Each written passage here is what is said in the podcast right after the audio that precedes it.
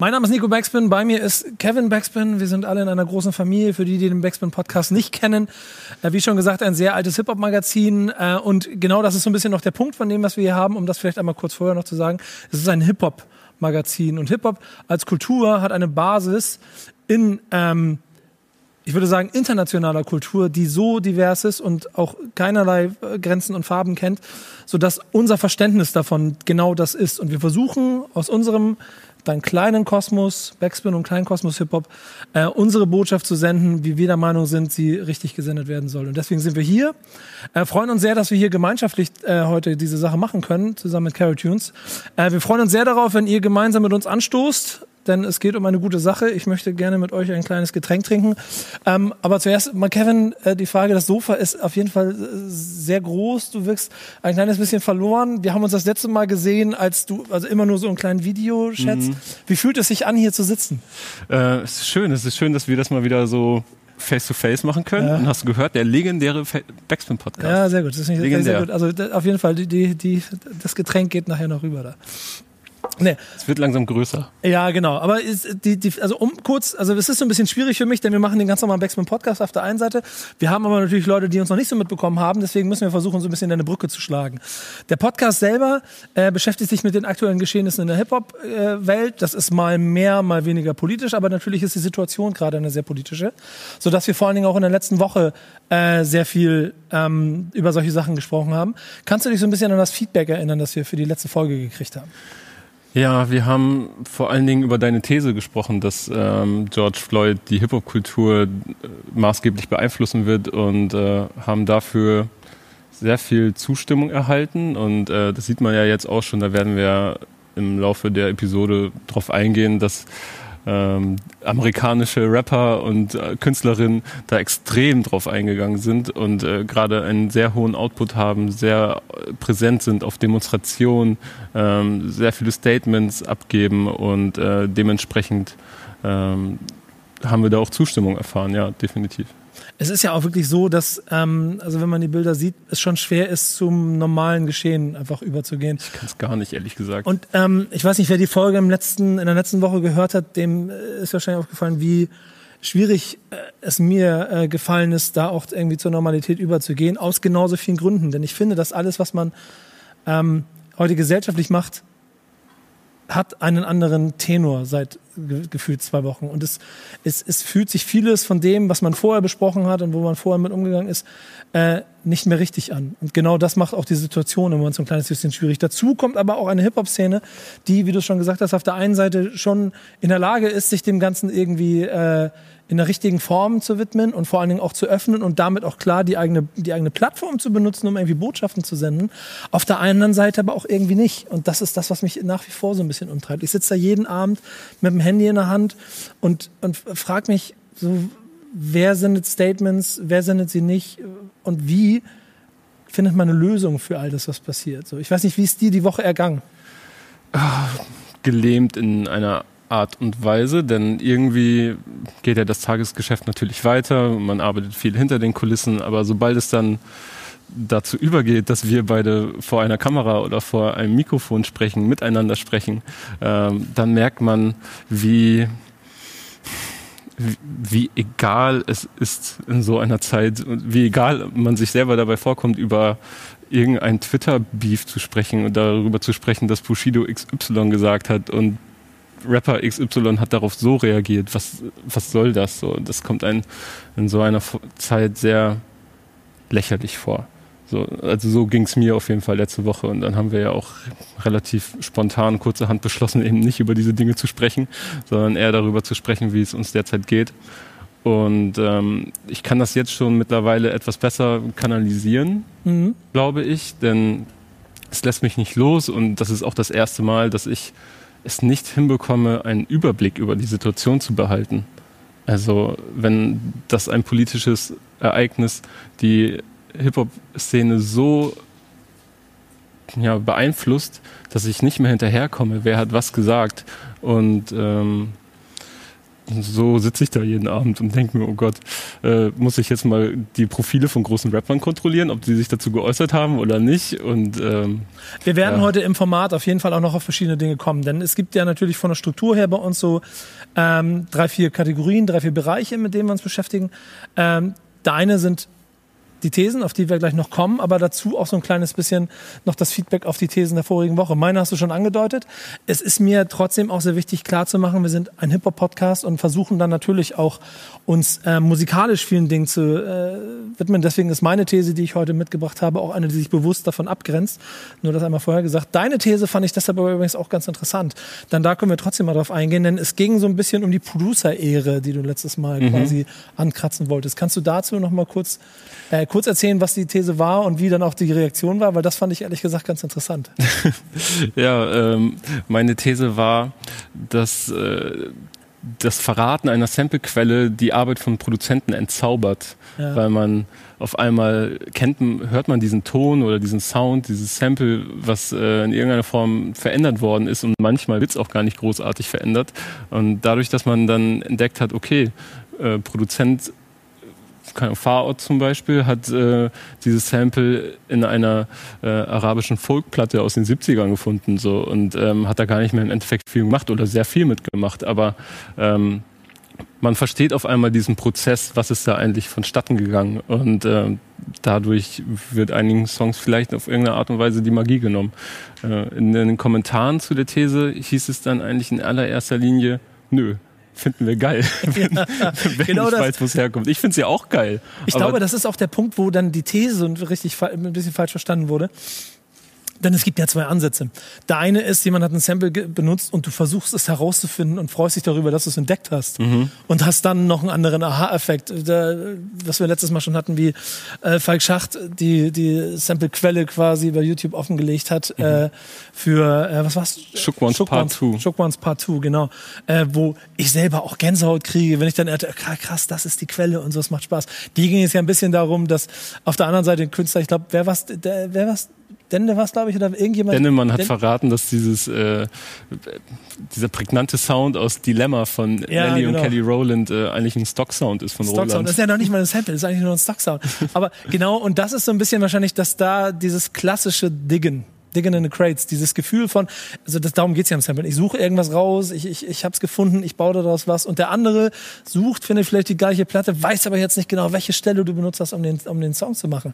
Genau dieses, das ist ja diese Magie, von der ich auch 100%ig verstehen kann, wenn die Leute da draußen gesagt haben, ja, okay, das ist eigentlich geil, wenn man es rausfindet. Ich glaube, insofern muss man da so ein kleines bisschen... Ich hab ja auch meinen Spaß, wenn ich dann auf whosample.com rumhänge, oder jetzt habe ich vor kurzem einen deutschen Kanal entdeckt auf YouTube, Mr. Sam, der so die Samples von den größten Deutschrap-Hits und so weiter aufdeckt. Aber natürlich verstehe ich das, wenn Produzenten nicht verraten wollen, woher sie ihre Samples haben. So, auf gar keinen Fall.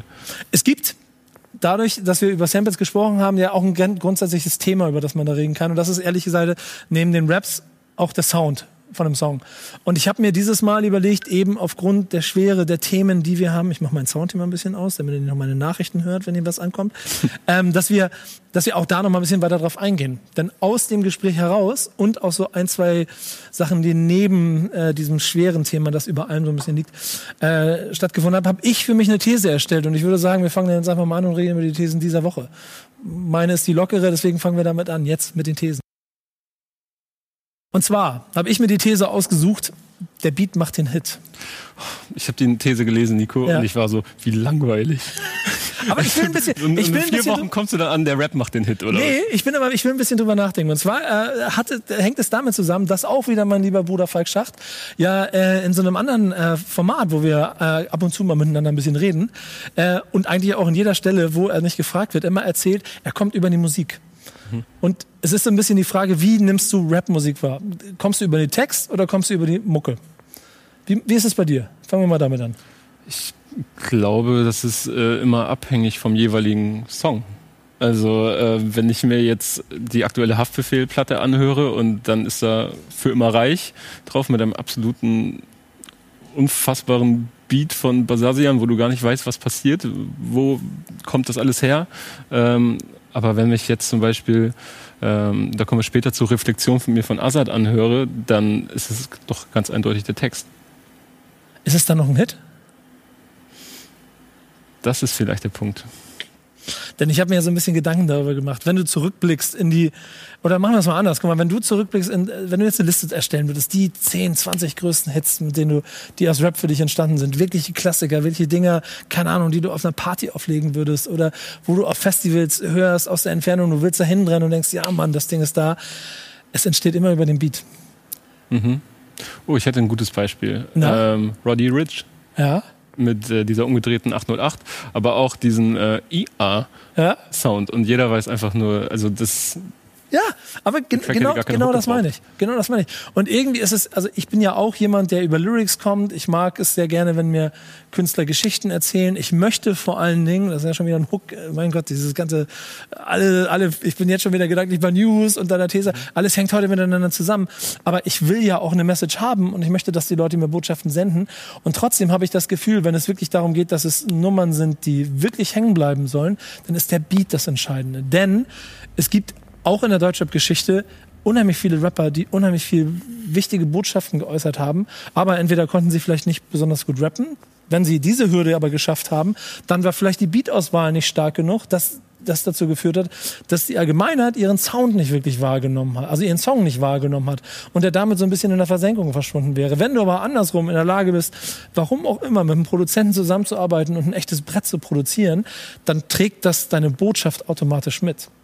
Und deshalb ist meine These, dass der Beat den Hit macht und nicht andersrum, also nicht der Text. Ja, ah nicht, aber ich sag immer noch, du hast dich da ziemlich easy aus der Affäre gezogen mit dieser These da diese Woche. Das war sneaky. Ja, wieso das denn? Also ich finde, ja, ich hab gedacht, ich nehme ein lockeres Thema mit. Es ist mir persönlich sehr wichtig, dass die Leute da draußen mit uns auch natürlich ein kleines bisschen darüber diskutieren. Denn das Feedback auf die letzten Thesen war relativ zwiegespalten, so. Also, wie du bist nicht gut angekommen mit deiner These, habe ich gemerkt. Du meinst mit der Produzenten? Ja, mit der Produzententhese. Ja, ich bin mir aber ziemlich sicher, dass das, was du jetzt als These mitgebracht hast, umso mehr Gewicht haben wird. Wenn ich hier mit der leichten These komme, wie sieht deine aus? Meine These diese Woche lautet, dass Deutschrap immer politischer wird. Und das mag jetzt erstmal komisch klingen, weil wir eigentlich gefühlt jede Woche hier sitzen und sagen, Deutschrap ist zu unpolitisch. Das wäre halt meine These gewesen. Deutschrap ist zu unpolitisch. Ja, und ich kann es auch auf gewisse Art und Weise nachvollziehen. Ich meine, ich habe mich gestern oder so noch in der Laune irgendwie auf Twitter darüber beschwert, dass Deutschrap zu unpolitisch ist. Aber... Hast einfach einen Tweet als These hier mitgebracht? Nee, da habe ich ja das Gegenteil erzählt. Ja, okay. Aber so vom... Das Ding ist, du musst es dir auf einer langen Strecke angucken. Und ich kann mir nicht vorstellen, dass deutsche Rapper auf eine Demo gehen vor ein paar Jahren. Das wäre unvorstellbar gewesen, dass dieser Benefizsong für Hanau zustande gekommen ist. So, das ist vorher auch nie passiert. Und ich habe den Eindruck, dass sich immer mehr zu Wort melden, immer noch deutlich zu wenige. Und auch ich lasse dieses schwarze Viereck, das lasse ich nicht zählen auf eine Art und Weise, weil wir uns... Also unser Format allein schon, aber auch Rapper. Rap kommt aus der Hip-Hop-Kultur, kommt aus einer schwarzen Kultur. Wir bereichern uns an einer schwarzen Kultur. Wir verdienen damit unseren Lebensunterhalt. Wir hören die Musik. Wir machen diese Musik. Rapper machen diese Musik.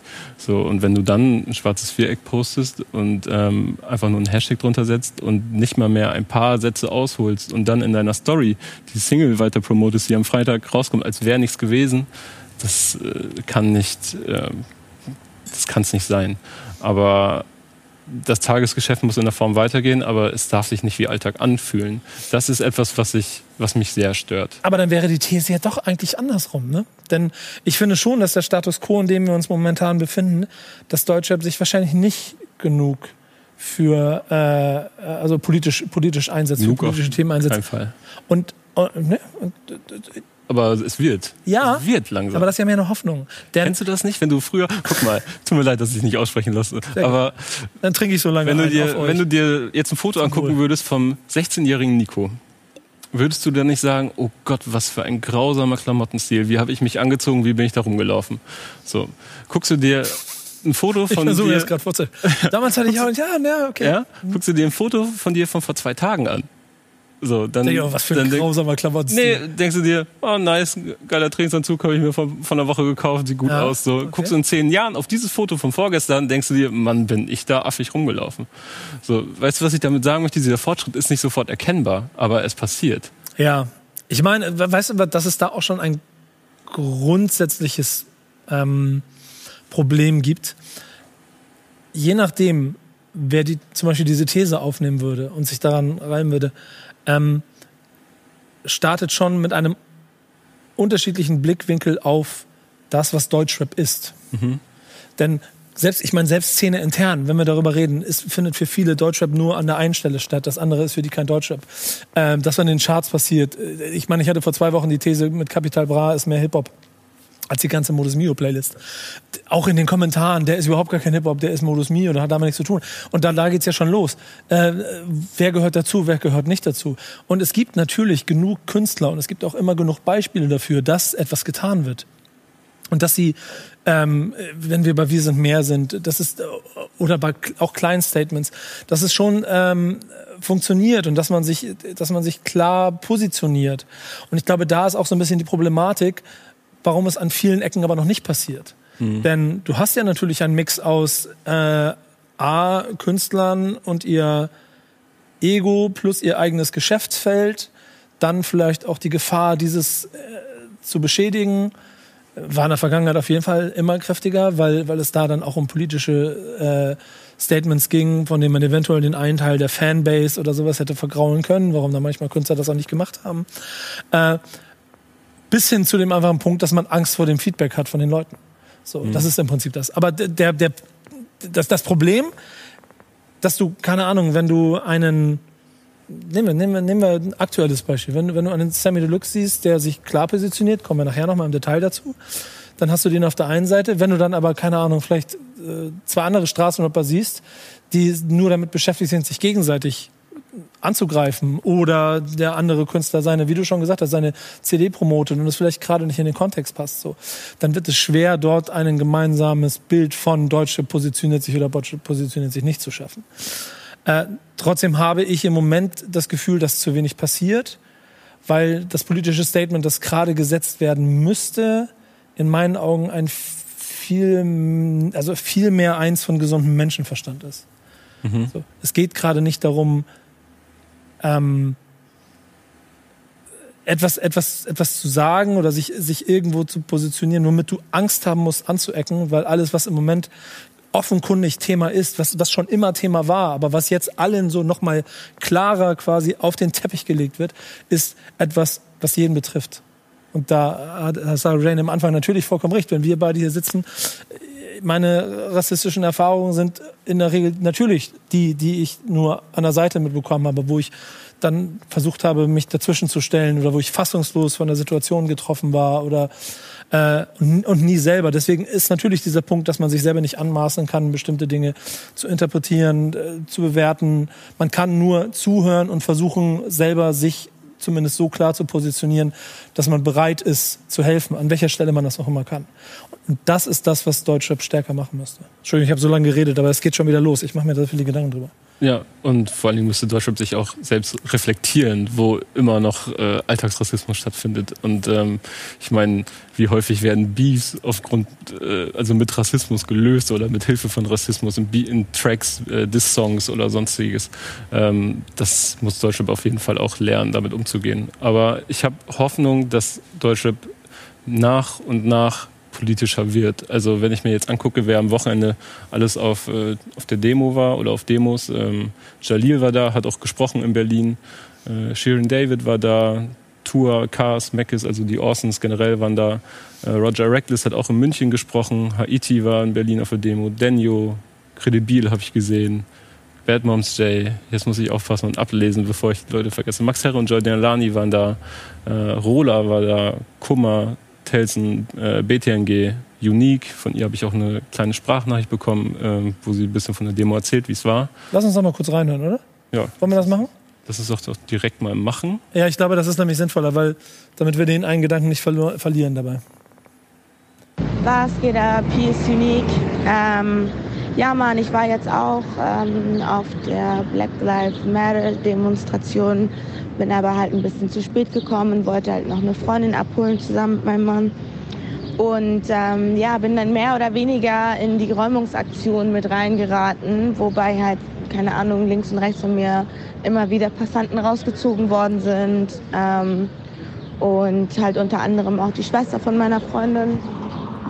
Und dann, während wir halt bei den Polizeiautos auf sie gewartet haben, ist links von mir halt derbe die Szene losgegangen. Irgendwie ein Schwarzer, der sich dann da halt auch gewehrt hat, weil halt die Polizisten da auch mit Hunden dann unterwegs waren und die Polizisten auch den Maulkorb von dem Hund da weggemacht hat. Und auf jeden Fall sind die dann halt zu dritt oder so auf den Schwarzen raufgegangen, haben sich auf sein, also der Typ hat sich nochmal schön auf sein Gesicht gesetzt und ihm nochmal Punches verteilt, während der andere halt auf seinen Rücken gekniet hat. Und dann haben sie halt drumherum halt schon so, die sich so aufgestellt, dass man halt kaum filmen konnte und so.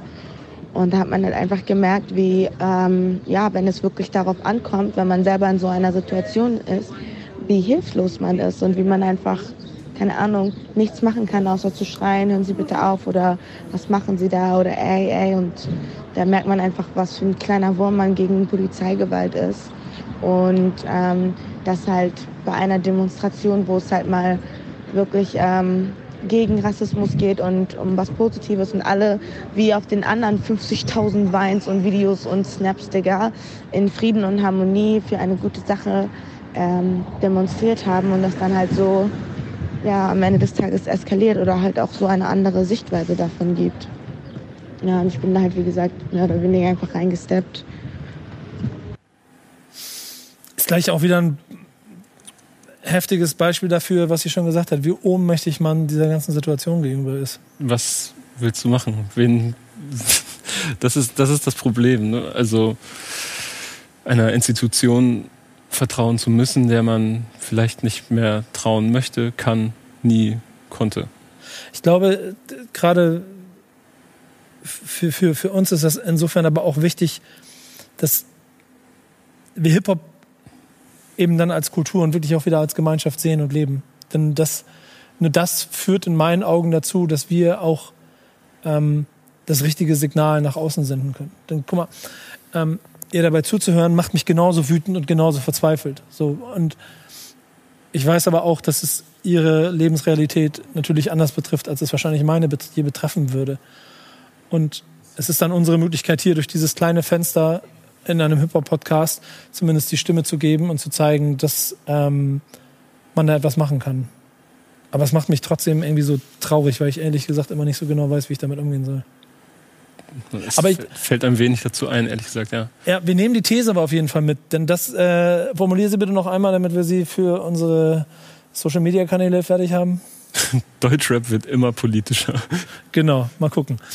Ich bin gespannt, was ihr dazu sagt, aber wir machen damit direkt den Schwenk in die News. Denn es gibt eine Menge Dinge, die dazu passiert sind und in vielen Kleinigkeiten, wo auch Künstler vor allen Dingen international sich auch dazu geäußert haben, was das ganze Thema noch ein bisschen größer macht. Deswegen die News. Was hast du mitgebracht? Was ist die erste, die dir wichtig ist? Kanye West hat einen Fonds ins Leben gerufen, um die Universitätskosten von George Floyds Tochter finanzieren zu können. Was ist dein erstes Gefühl, wenn du das liest?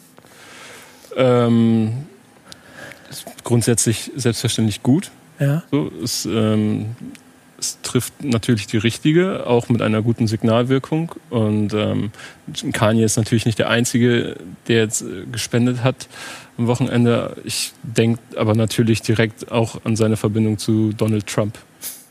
Es ist schon immer so, guck mal, ich bin auf der einen Seite, es ist so ein Mix aus allem, der da drin steht. Ich bin so immer so hin und her gerissen, weil dazu gehört, glaube ich, auch, dass man verstehen muss, dass dann wiederum in der amerikanischen Kultur das Spenden halt noch eine andere Wertung hat und auch eine andere, fast noch eine andere Bedeutung und eine andere Botschaft da drin steckt, als es zum Beispiel noch in Deutschland der Fall ist. Es ändert sich ja auch so ein kleines bisschen, aber es gehört auch zum guten Ton und ist auch immer ein klar nach außen getragenes Bild und der Botschaft. Und ich denke mir, wenn du es machen willst, dann machst du es und dann musst du gar nicht so viel darüber reden.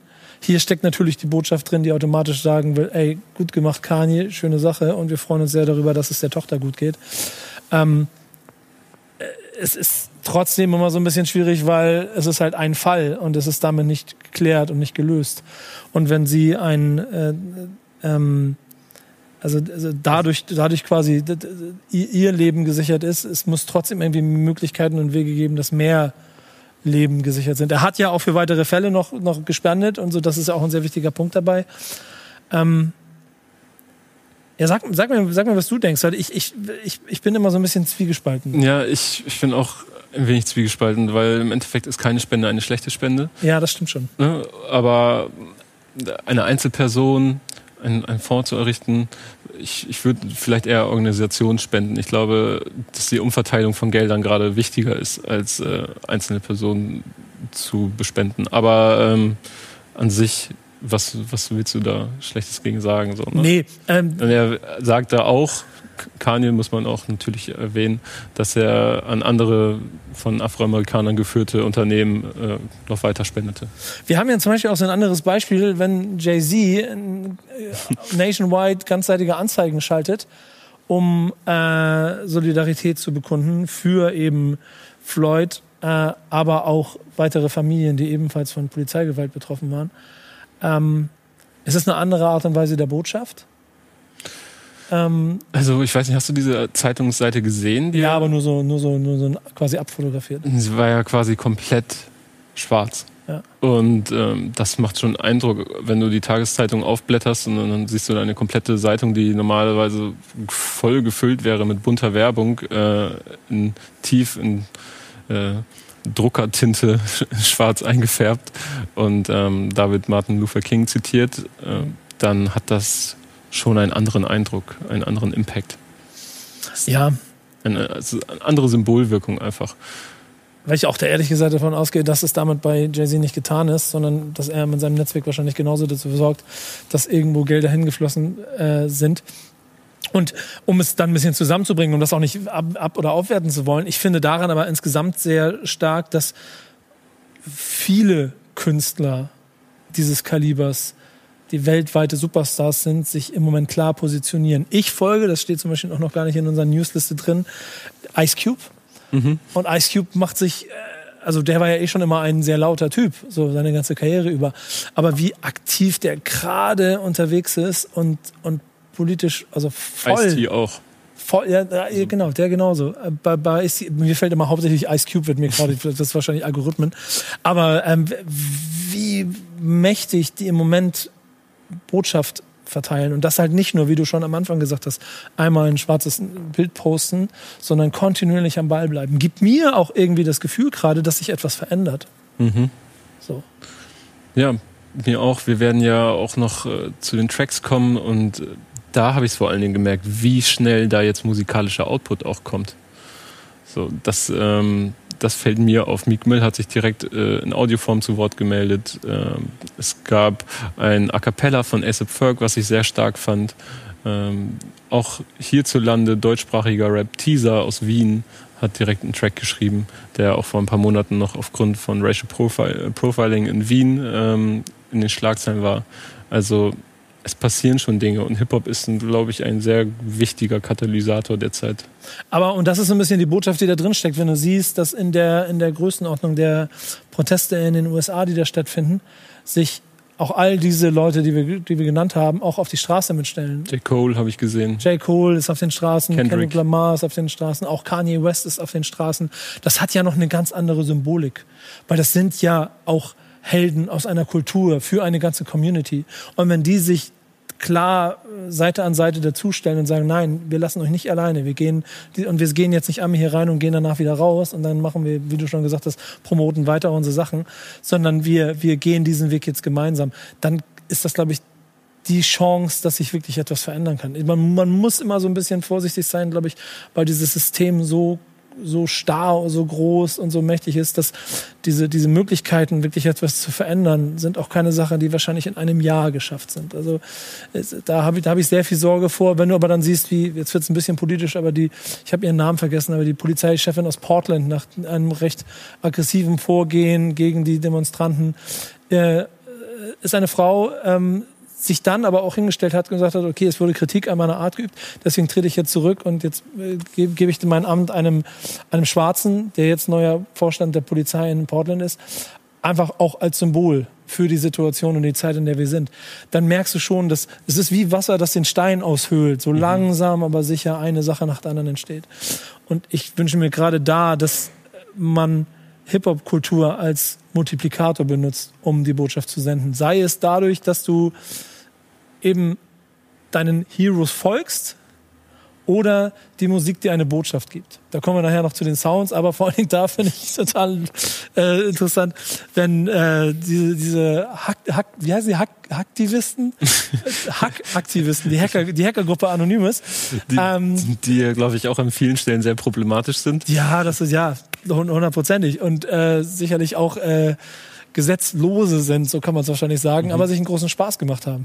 Ja, die haben nämlich NWA's Fuck the Police in den Polizeifunk der Chicagoer Polizei gebracht für einen Tag und haben damit quasi den Polizeifunk lahmgelegt, was weltweit natürlich für viele Memes gesorgt hat, für viele Schlagzeilen gesorgt hat, weil es auch einfach eine gute Social-Media-Schlagzeile ist. Behindert im Endeffekt Arbeit, aber setzt halt auch ein Zeichen und ich hätte gerne diese verwirrten Gesichter gesehen, morgens im Streifenwagen. Musst dir das mal vorstellen, alter Schwede. Ja. Es sind aber überall so kleine Botschaften, die ich glaube nicht ungehört bleiben. Und das ist das Entscheidende an der ganzen Sache. Es geht ja schon mehr darum, also finde ich im Moment, dass aus einer Ohnmacht und Verzweiflung heraus jedem da draußen bewusst wird, welchen Beitrag er leisten kann. Sei es, dass du halt mehr als ein schwarzes Bild postest, sondern noch einen Schritt weiter gehst, kontinuierlich diese Botschaft transportierst, die in meinen Augen, das habe ich schon vorhin gesagt, einfach dem gesunden Menschenverstand folgen sollte, dass wir nicht über solche Dinge reden müssen, sondern dass wir gemeinsam dafür sorgen, dass die Welt eine bessere und eine gute wird. Oder, dass du halt dir bewusst wirst, du hast eine Stimme und kannst sie benutzen. Darauf wollte ich auch gerade zu sprechen kommen. Snoop Dogg hat nämlich einfach jetzt auch festgestellt, in dieser Zeit, wo er sich damit mal beschäftigt hat, dass er wählen kann, dass er wählen gehen darf. Er dachte immer, das sei nicht möglich aufgrund seiner Vorstrafen. Er hat so die eine oder andere Vorstrafe gesammelt in seinem Leben, ne? Ja, er sagte... Die Akte hätte ich übrigens gerne mal gesehen, so die Akte von Snoop Dogg. So, ja. Aus 25 Jahren Weed-Konsum, mal sehen, was da zusammengekommen ist. Waffenbesitz wahrscheinlich. Ich denke einiges. Ja. Aber er hat sich jetzt zu Wort gemeldet und hat gesagt, er war noch nie in seinem Leben wählen. Es kam ihm nie in den Sinn. Es war auch seinen Lebensumständen entsprechend nie wirklich ein Thema. Aber jetzt, wo seine Vorstrafen quasi nicht mehr da sind, gelöscht worden sind nach einigen Jahren, vergeht das Jahr, ist er wieder imstande zu wählen und er wird es tun. Und er hat auch dazu aufgerufen, dass keiner seiner Fans bitte Donald Trump wählen solle. Was von Snoop Dogg schon ein recht stattliches Statement ist. Ja, also ehrlicherweise ist es, glaube ich, wenn man Snoop Dogg und seine Hip-Hop-Kultur ist ein ganz logisches Statement, müsste er vielleicht seinem Kollegen Kanye auf den Hinterkopf hauen und ihm die Kappe vom Kopf reißen. Obwohl ich da ja noch eine Theorie zu habe, warum er das gemacht hat. Das ist aber ein anderes Thema. Aber einfach dieses Bewusstsein zu schaffen, dass man eine Stimme hat und vor allen Dingen auch seiner eigenen Community gegenüber zu zeigen, ich bin nicht ignorant dem gegenüber, sondern ich habe auch im Kleinen eine Möglichkeit, etwas zu machen, also nutze ich das. Mhm. Und das hat zum Beispiel auch, weil dann könnten wir mal zu den Releases kommen, die diese Woche so rausgekommen sind. Und ich würde zunächst noch in den USA bleiben wollen. Meek Mill gemacht. Ja. So, von dem du mir ja vorhin erzählt hast, dass du brandneuer Fan bist. Ja, soll ich das vorher mal kurz einordnen? Die Geschichte von Meek Mill ist ja insofern auch eine schon tragische eigentlich auch, weil er als auch ein sehr großes Rap-Talent auch immer dabei gewesen ist und eigentlich auch immer von den Großen mit anerkannt war. Und dann aber aufgrund von sicherlich auch natürlich mit eigenen Verfehlungen, aber auch dem Rechtssystem viele Jahre im Knast verbracht hat. Was natürlich dazu geführt hat, dass er gar nicht die Karriere vielleicht hätte machen können, die passiert wäre, wenn er sonst normalerweise auf den Bühnen der Welt unterwegs gewesen ist. Aber, und darum geht's mir eigentlich, und da wollte ich drauf hinaus, offensichtlich so ein Standing hat, das mir selber so gar nicht bewusst gewesen ist. Ich war Anfang des Jahres in Miami beim Super Bowl und habe dann davor so eine Party, ich weiß gar nicht, von irgendeinem großen Mobilfunkhersteller oder Streaminghersteller, so eine Party miterlebt, so ein riesengroßes Konzert in der American Airlines Arena in Miami. DJ Khaled hatte geladen und hat einmal den kompletten Abend durch und immer I got more, dann kam der nächste Superstar, und da waren richtige Superstars dabei. Ich bringe sie nicht mehr alle zusammen, aber ich kann mich daran erinnern, dass ein Hit nach dem anderen gekommen ist. Natürlich DJ Khaled. Aber, und das fand ich total interessant, natürlich haben sie alle gefeiert und haben dann Handys mitgemacht und so und haben die Songs und gejubelt und so. Aber als Meek Mill auf der Bühne war, habe ich auf einmal eine komplette Halle, die natürlich bestimmt auch zu 80% schwarz war, mitgerappt. Und auch, ich habe so links und rechts so Energie gespürt, die ich bei keinem anderen Künstler gespürt hatte. Ich hatte gemerkt, okay, der scheint dann wirklich aus dem Herzen zu sprechen. Und da muss man dazu sagen, wer Meek Mill nicht hört, die Musik von Meek Mill ist jetzt nicht, das sind nicht Hits. Das ist nicht die Offenbarung. Nee, nein, das sind nicht die, meine These, der Beat macht den Hit, sondern das ist ein Typ, dem du zuhören müsst. Und das war total interessant, weil es recht sperrig ist, was er macht. Er packt sehr viel in die Texte. Also er rappt auch sehr viele Worte einfach. Das heißt, es ist dann durch den Slang auch noch umso schwieriger, ihm zuzuhören. Und trotzdem hat diese komplette Masse ihm gefolgt und ich würde fast sagen, ihn am meisten gefeiert. Und jetzt hat er einen Song gemacht, der auch schon wieder also ein klares Statement ist. Ja, der Song heißt Other Side of America. Ja. Und hat unglaublich viel Energie, wie ich finde. Er klingt unglaublich hungrig, beinahe getrieben. Er erzählt davon, wie er aufgewachsen ist und unter welchen Verhältnissen er aufgewachsen ist. Dass es quasi nie die Möglichkeit für ihn gab, aus seiner Nachbarschaft überhaupt rauszuwachsen, weil die Gegebenheiten dafür gar nicht da waren, also die Infrastruktur einfach gar nicht vorhanden ist und dass es quasi ein ewiger Kreislauf ist, in dem er sich befindet. Und das mit einer Wut vorgetragen, die auch in seinen Trailern untermalt von wütenden Bildern von Protesten, also nicht von den friedlichen, stillen Protesten, sondern auch von den wütenden, lauten Protesten untermalt worden ist. Und das hat schon sehr viel Impact gehabt. Und gerade er, wie er sich ja mit dem Justizsystem auskennt wie kein anderer in dieser Szene. Ich glaube, er war 4-mal im Gefängnis, ne? Wie du es gerade schon erwähnt hast, war lange Zeit auch auf Bewährung und direkt bei seiner ersten Verhaftung 2007 gab es scheinbar Fehler bei der Verhaftung, was erst Jahre später aufgedeckt worden ist und diese Verhaftung wurde auch im Nachhinein quasi annulliert, also als nicht richtig ist sie festgestellt worden. Und dieser Sheriff, Kommissar, Polizist, wie auch immer, hat wohl mehrere Fehler bei mehreren Verhaftungen begangen. Und dementsprechend wird das auch alles nochmal wieder ein bisschen aufgerollt, was Meek Mill zum Nachdenken gebracht hat. Vielleicht sollte ich mich da selber mal einsetzen, um eventuelle Fehler im Justizsystem aufzudecken. Und ich habe das Gefühl, genau das ist das, was diesen Künstler auch gerade so inhaltsstark macht. Dass er, weißt du, dieses für meine Leute sprechen, für die Community da zu sein und denen irgendwie, auf welche Art auch immer, aber das ist auch ein Teil von Rap, finde ich, Botschaften zu geben, die ihnen Halt geben in ihrer Zeit und auch in den Problemen und vielleicht auch in der Hilflosigkeit. Und ich möchte echt jedem einfach mal auch ans Herz legen, nicht nur den Song zu hören, sondern auch mal die Texte zu lesen. Ich würde gerne was zitieren, das geht ein bisschen zu weit jetzt, glaube ich, aber das ist schon krass, das geht krass unter die Haut. Und ich kann mir richtig vorstellen, da bin ich wieder bei diesem Konzerterlebnis, das ich hatte, wie dieser Typ es schafft. Und das ist etwas, was ich vorher vielleicht auch gar nicht so wahrgenommen habe, wenn du ihn ganz normal in Playlisten hörst oder so. Wie er es offensichtlich schafft, die Leute wirklich zu mobilisieren und wirklich ein Gefühl zu geben. Und deshalb ein sehr, sehr starker Song. Also ich muss sagen, du hast ihn vor mir rausgefunden. Ich hatte vorher schon einen anderen gewählt. Deswegen wäre das genauso meine Wahl gewesen. Aber Stichwort für die Leute sprechen, ist mein Song eigentlich ein bisschen wie ein Pendant aus Deutschrap. Ich habe den Sammy Deluxe Song mitgenommen, I Can't Breathe, der, und das muss ich vielleicht sagen, also was zu erwarten so stark ist und so inhaltsstark und auch so eine krasse Message hat, wie es wahrscheinlich kaum ein anderer Künstler auf dem Niveau, in der Form in Deutschland machen kann. Denn wir müssen uns immer noch vor Augen führen. Sammy Deluxe, Hamburger Rapper, jeder will ihn kennen, ist immer noch der Typ, der 2001 mit Weck mich auf einen Song gemacht hat, der damals eine Botschaft hatte, die 20 Jahre später immer noch nicht weniger aktuell ist. Ich weiß nicht, wir haben, glaube ich, in irgendeiner Folge, haben wir nicht den Song auch zusammen gehört? Oder war das mal eine Hausaufgabe? Auf jeden Fall hat der immer noch so viel Aktualität, dass erschreckend ist. Einige Songs von ihm zu der Thematik. Also, ja. Ne, wenn ich gerade an Superheld denke oder an Brothers Keepers. Ja, ja. Also.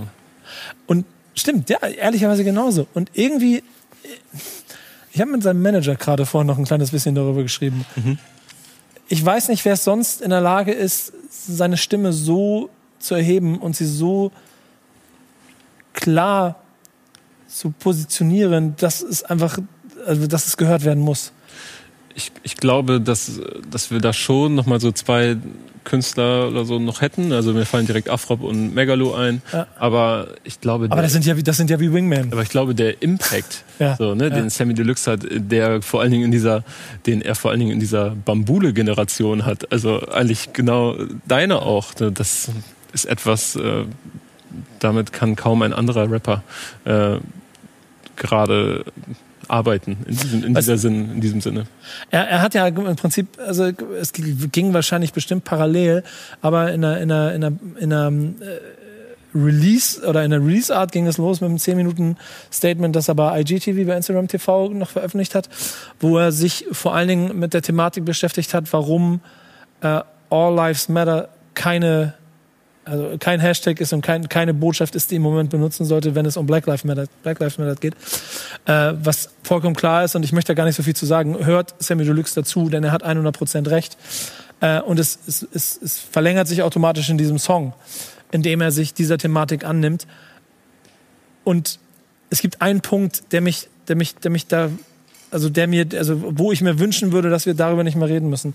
Denn er redet auch immer wieder Stellen davon, dass er für seine Leute spricht.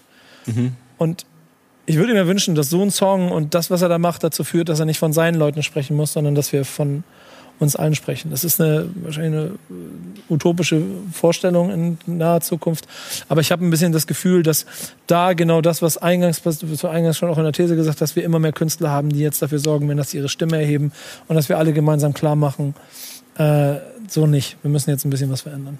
Ja, wir dürfen nicht mehr darüber diskutieren, ob es Rassismus hier in Deutschland gibt. Natürlich gibt es den hier. Wir müssen dagegen bekämpfen. Vorgehen. Wir müssen ihn loswerden. Ja, wir müssen dagegen loswerden. Und das ist so ein bisschen schwer. Und das ist genau das Gleiche, was mich letzte Woche auch schon so fertig gemacht hat, war mein Grundverständnis von Hip-Hop. Das Gefühl, warum ich diese Kultur so lieb gewonnen habe, warum sie mein ganzes Leben, ehrlicherweise, warum ich auch hier am Ende sitze, der Grund, warum ich, wie du schon gesagt hast, mein ganzes Leben davon durchströmt ist, weil ich genau über solche Sachen nicht... Weil die nicht stattfinden da, weil es das nicht gibt in der Grundkultur. Und es ist leider dazu gekommen, dass es so viele verschiedene Dinge gibt, die immer dafür sorgen, dass es doch nicht diese Welt ist, die man sich vielleicht aus dem Hip-Hop heraus wünschen könnte. Und wir müssen einfach daran arbeiten, dass es jedem bewusst wird. Definitiv. Und ich werde schon wieder, mich nervt das schon wieder. Ja. Sammy ist auch richtig aktiv geworden durch das Thema wieder auf Social Media, vor allem auf Instagram. Das soll erstmal was heißen, Sammy Deluxe dazu zu bringen, Videos in eine Selfie-Cam zu sprechen. Stimmt auch. Ja. Macht er nicht so oft. 10 Minuten lang, nicht so oft und ich glaube auch nicht so gerne. Nee.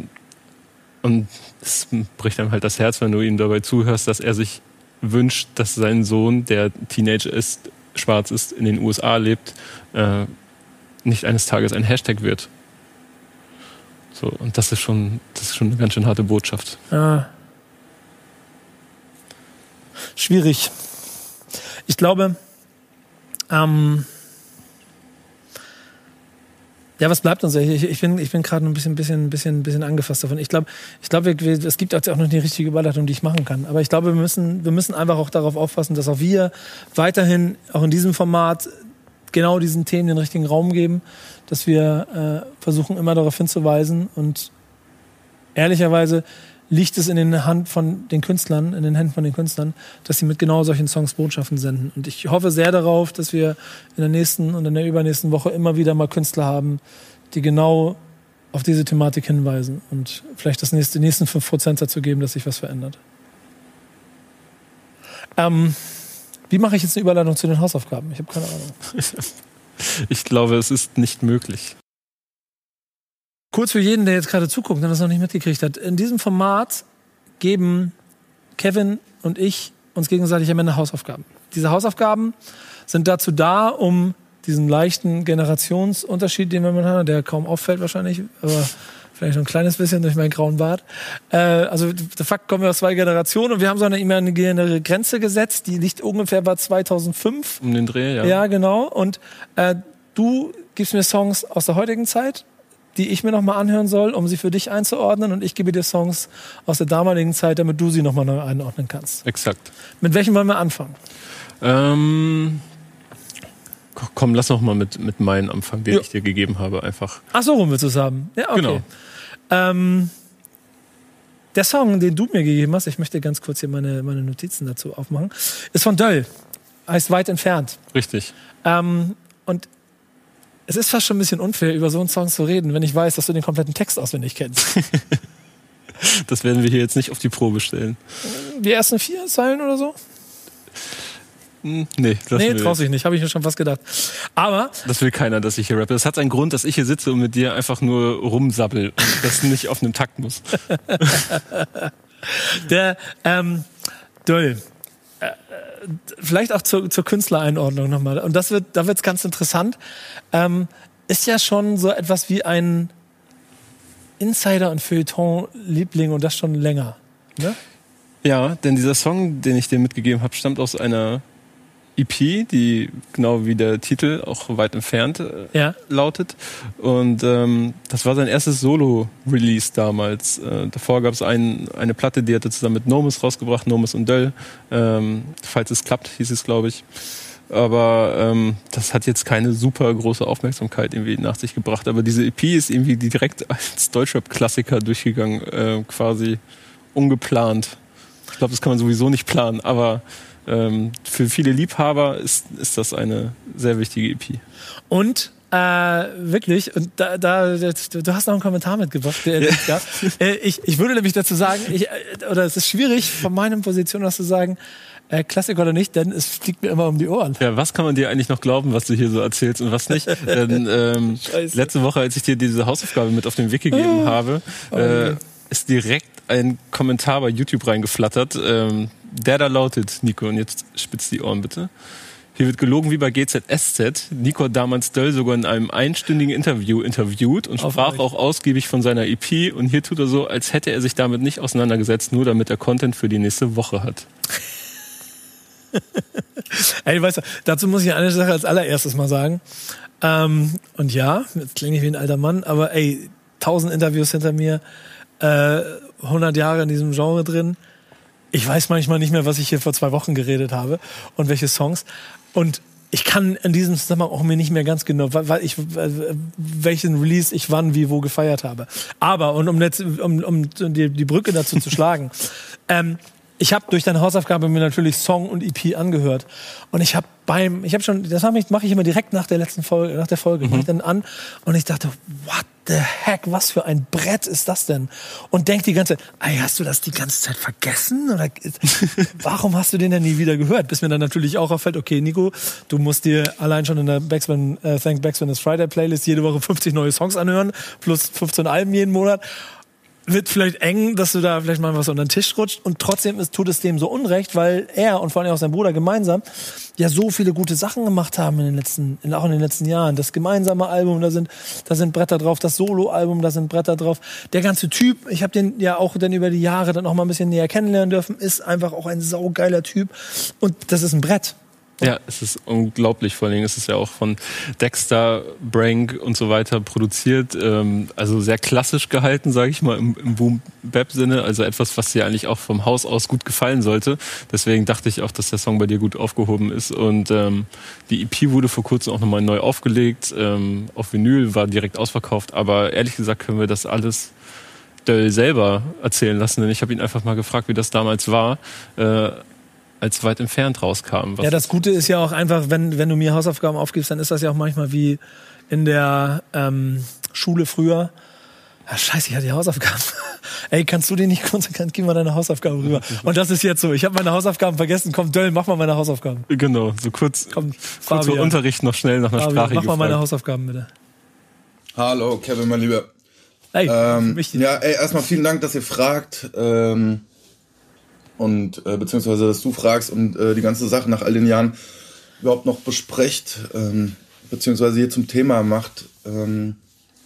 Ja, wenn nicht. Teil des Formats. Das Ganze ist jetzt mittlerweile auch schon ein paar Jahre her.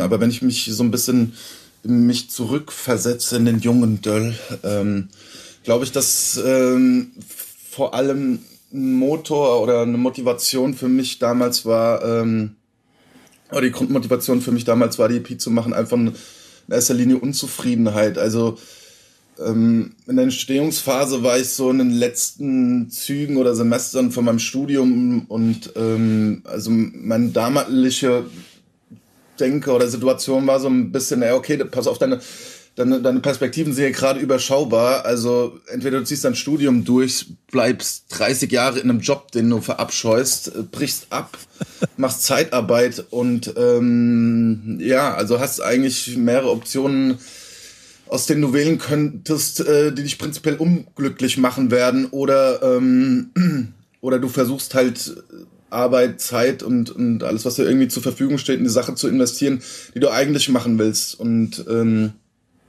das war in meinem Fall Musik, Rap und also eben die EP, sprich auch mein erstes Solo-Release. Ich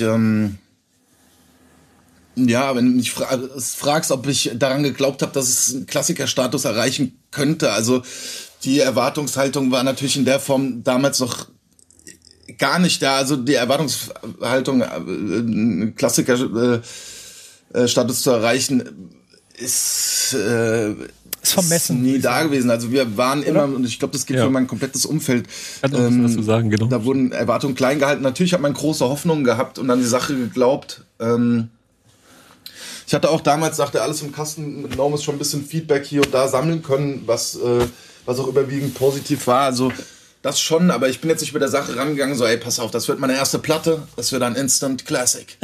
Stell ich mir gerade so vor.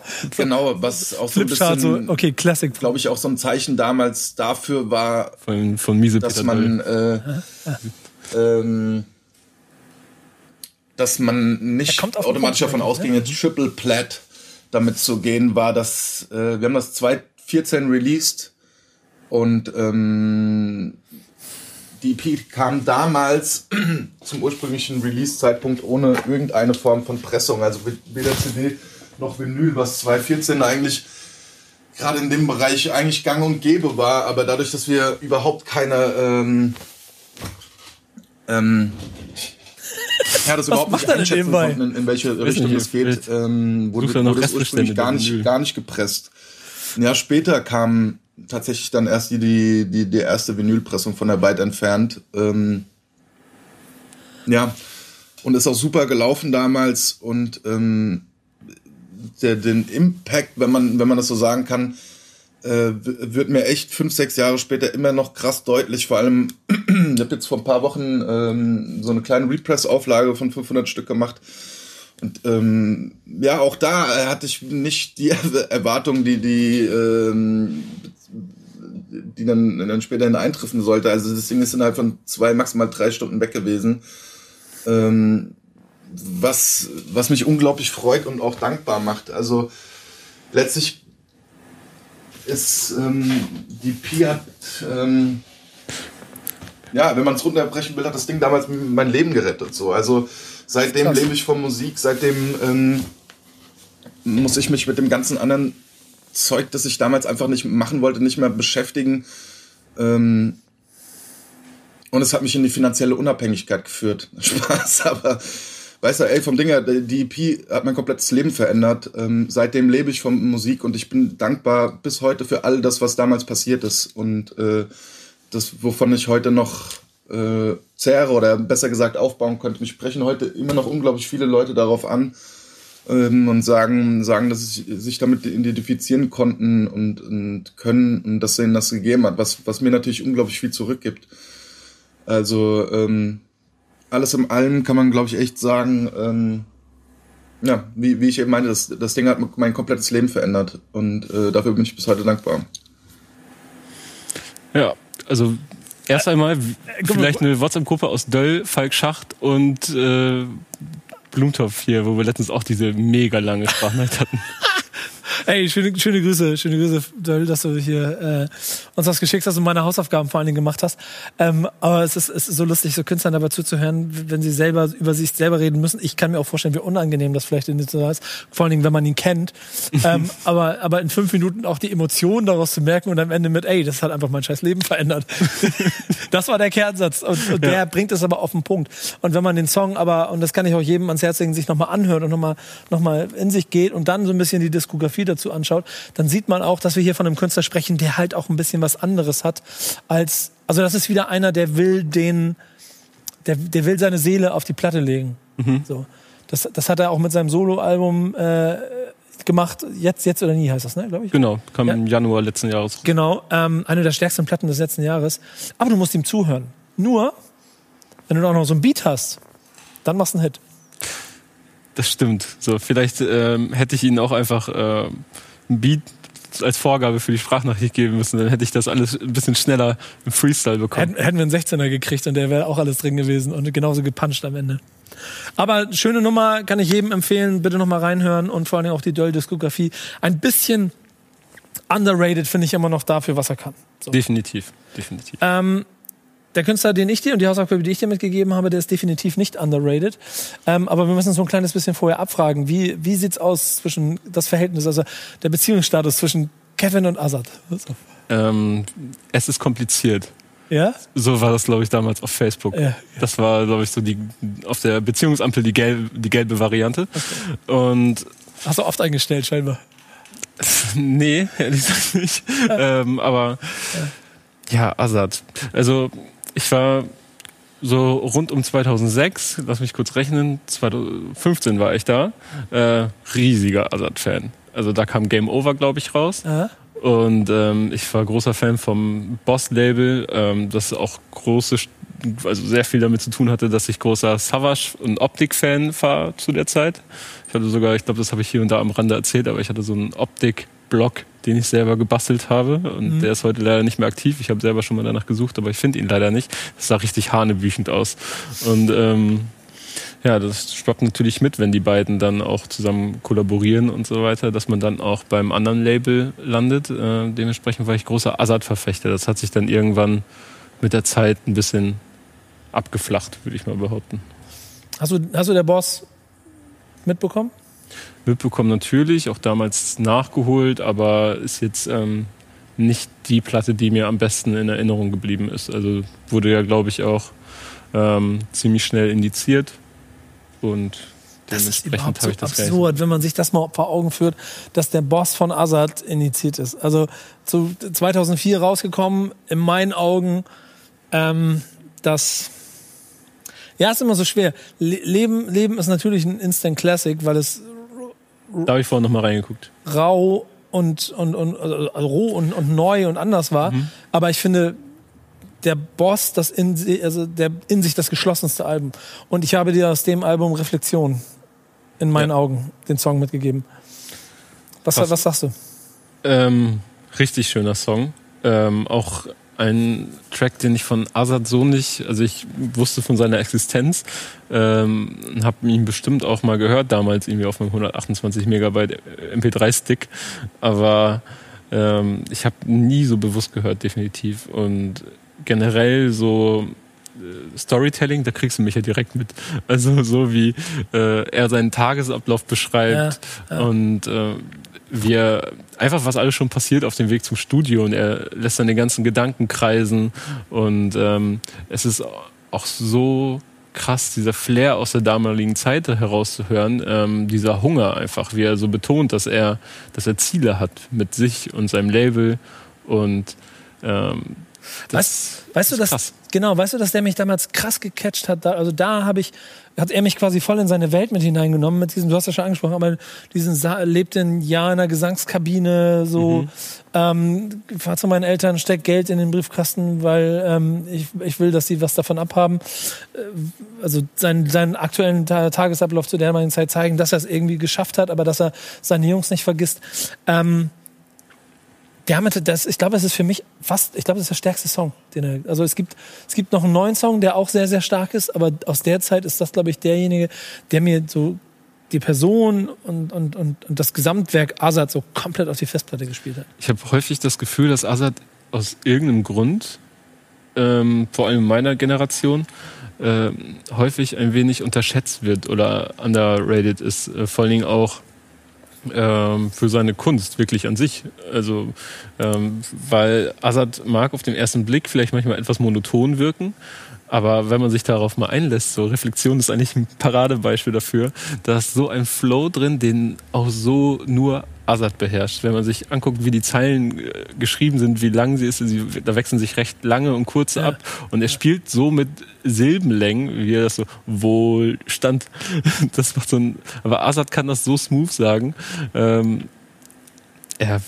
das ist krass. Das ist etwas, was mich bei Azad sehr beeindruckt, genauso wie es mich bei Max Herre sehr beeindruckt. Die beiden können einfach Geschichten erzählen, ohne dass du merkst, dass es gerade in Reimform verpackt ist. Und ich habe halt auch so ein kleines bisschen das Gefühl, dass Azad natürlich so etwas wie, also der ist noch vor Haftbefehl.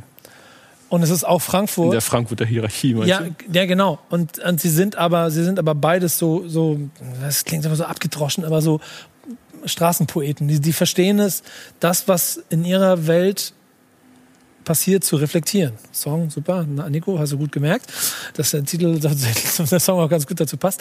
Aber die das halt auch sehr gut transportieren können. Und genau das, ich glaube, genau da hat sich dann vielleicht auch Azad über die Jahre ein bisschen verloren. Wenn du eine Karriere, die 20 Jahre lang ist, dann kannst du halt nicht jedes Mal dieses Niveau halten.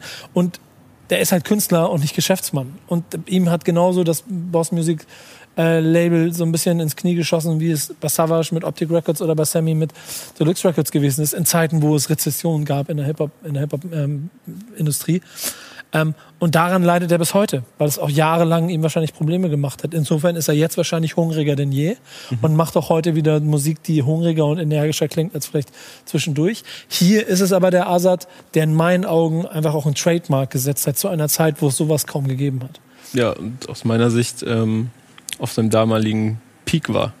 Ja, auch. Also das ist mit der Boss. Danach kam noch diese... Also alle sprechen über Leben immer, aber ich fand schon... Ja, ich glaube auch. Und das ist so ein bisschen eine Brücke zu dem, was wir heute haben, der Thematik, dass auch dort Rassismus klar thematisiert wurde. Ja, er spricht, glaube ich, in dem Song direkt eine Racial Profiling-Situation an, genau. Wie er sagt, dass er aufgrund seines Aussehens aus dem Auto gezogen wird, warum er sich so einen Mercedes leisten könnte. Nee, also fast, aber die Szene ist super beschrieben. Ich will es kurz zitieren. Ich habe mir das hier erzählt, dass er an seinem Tag unterwegs ist, mit dem Wagen unterwegs, hört laut Mucke, geht was essen, will wieder zu meinem Auto gehen und muss plötzlich sehen, wie die verfickten Bullen meine Jungs Handschellen anlegen. Wir tun, als ob wir uns nicht kennen. Ich beiß mir auf die Szene, schau nur kurz nach links und dann nach unten, bevor ich gehe, setze mich ins Auto und schnall mich an und dann kommt dieser Satz, der damals sich eingebrannt hat. Ein Kanacke in der Limo heißt für Bullen, gib mir einen Grund und ich halte dich an. Ja. Und auch dort, wir haben vorhin von dem Sammy Deluxe gesprochen, der es in der Lage ist, eine klare Botschaft zu senden. Hier ganz genauso. Und sie sind aus einer gleichen Schule, sie haben sich früher gebieft, aber sie kommen aus der gleichen Schule und es ist genauso auch eine Person, die in der Lage ist, einer ganzen Generation eine Stimme zu geben. So, deshalb, also ich hoffe, der Song ist angekommen. Ich hoffe, du holst auch nochmal der Boss nach. Leider kann man es nicht. Nur, ich glaube, du bist ja über 18, ne, oder? Ja. Dann kannst du das Album hören. Aber es ist, glaube ich, nicht auf den Streaming-Listen. Das ist so ein bisschen tragisch. Die Schwelle habe ich tatsächlich schon übertreten. Ja. Ey, Hausaufgaben. Ja. Hast du eine für mich? Ich habe eine für dich und ich weiß nicht, ob du dich freuen wirst. Aber jetzt wird's, ja, ich bin gespannt. Jetzt wird's wieder sehr doof. Das klingt so sehr nach YouTube-Link mit 2658 Klicks. Nee, so schlimm ist es nicht. EcoFresh hat Teile seines Backkatalogs nun auf Streaming-Anbieter gebracht. Und unter anderem die Platte LOVE zusammen mit Valeska. Also Oh, gehört Ihnen nicht, das ist aber hart auf der Grenze, oder? Ja, vielleicht. Ich habe das ja ehrlich gesagt nicht mehr kontrolliert. Das war vorhin spontaner Gedanke, aber ich mag ja den Titeltrack LOVE von den beiden sehr gerne. Deswegen möchte ich dir diesen mit auf den Weg geben. Das wird eine Hausaufgabe. Vor allen Dingen mal ehrlicherweise, um kurz schon ein bisschen rauszuholen, ist das ja auch etwas, was am Ende bis in dem wahrscheinlich bis dato größten Beef der Deutschrap-Geschichte geendet ist, was da entstanden ist. Aber da reden wir nächstes Mal drüber. Da du ja jetzt so an unsere imaginäre Schallmauergrenze gezogen bist, gehe ich halt mit dir einfach nochmal... Ich musste diesen Song wählen. Ich wollte einmal mit dir darüber sprechen. Ja, können wir machen. Aber ich hätte niemals mir mitgegeben. Ich nehme einen Song, der 25 Jahre älter ist. Und ich möchte... Ich habe ihn deshalb ausgewählt, weil ich finde, dass man gerade in der heutigen Zeit und in der heutigen Generation klar machen muss, wie Hip-Hop vor, jetzt lass mich nachrechnen, über 30 Jahren sich schon positionierte. Deswegen kriegst du von mir ganz platt Public Enemy, Fight the Power. Okay, kann ich mitarbeiten. Da werden wir auf jeden Fall sehr viel drüber reden können. Ich glaube auch. Denn da steckt sehr viel von dem drin, was seit 30 Jahren Thema ist. Okay. Das sind unsere Hausaufgaben, die nehmen wir beide jetzt mit auf den Weg und werden sie machen. Ihr könnt auf Social Media auch mit uns darüber diskutieren. Weil wir hier, wie gesagt, in so einem Mix sind mit Carotene, kann ich nur noch mal darauf klar machen oder möchte ich darauf hinweisen, ihr könnt diesen Podcast auf allen Plattformen hören, ihr könnt alle alten Folgen hören, ihr könnt auf Social Media mit uns über alle Folgen reden. Ich hoffe, ihr hattet einen schönen Abend. Ich trinke auf jeden, der dabei gewesen ist und freue mich sehr, falls ein bisschen Spenden zusammengekommen sind, dass sie dann auch an den guten Zweck übergeben werden. Hoffe, wir kommen vielleicht nochmal wieder, weil ich mag ehrlich gesagt mein neues Wohnzimmer ganz gerne. Ich finde es auch ganz nett hier und ich habe mir sagen lassen, wenn wir denn eine Playstation hätten, dann könnte man sie theoretisch auch anschließen. Ey Leute, können wir es irgendwie einrichten? Ich bringe eine Playstation Pro mit und wir beide spielen eine Partie FIFA. Ja, sehr gut. Ich kriege so einen halben Daumen hoch. Ich gehe nochmal in die Verhandlung. Bedanke mich bei allen, die zugeschaut haben. Bedanke mich bei dir, Kevin. War wieder schön. Wir sehen uns nächste Woche wieder in kleinen eckigen Kasten in der Videokonferenz. Das war's mit dem Backspin Stammtisch. Dankeschön.